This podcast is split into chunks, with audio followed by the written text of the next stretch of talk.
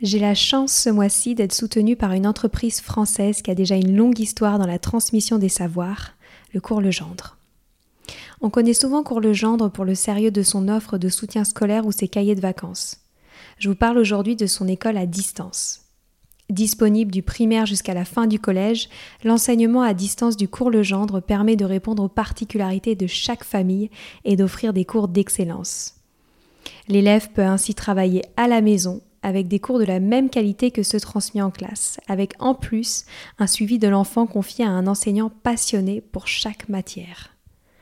Ce qui me plaît avec cette école à distance du cours Legendre, c'est qu'elle offre la liberté aux familles d'adapter les apprentissages à un quotidien pas comme les autres. Tout ça en assurant un parcours de réussite individualisé pour les élèves. Pour retrouver plus d'informations, rendez-vous sur leur site www.cours-legendre.fr. Une équipe est à votre disposition pour répondre à toutes vos questions. Allez, je laisse place maintenant à l'épisode.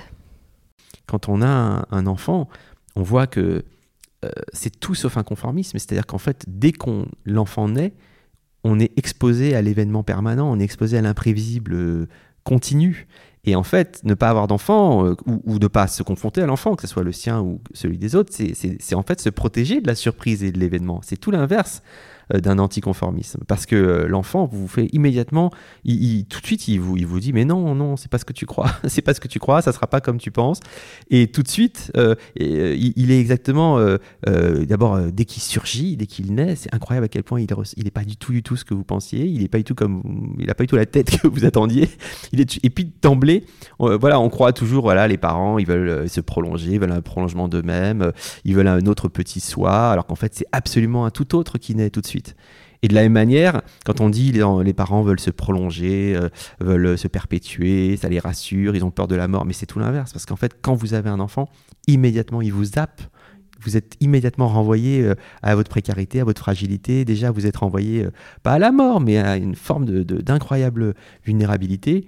Et dans mon livre, je raconte comment mon grand-fils euh, Nathan quand il quand il, avait je sais pas un an et quelques euh, alors qu'on a ça faisait des semaines que sa mère et moi on attendait qu'il marche enfin euh, j'ai plus quel âge il avait et on est arrivé chez sa chez sa grand chez ma grand-mère qui était donc son arrière-grand-mère qui elle-même quittait l'Allemagne au milieu des années 30 et tout, qui était une Allemande très stricte par pas mal d'aspects.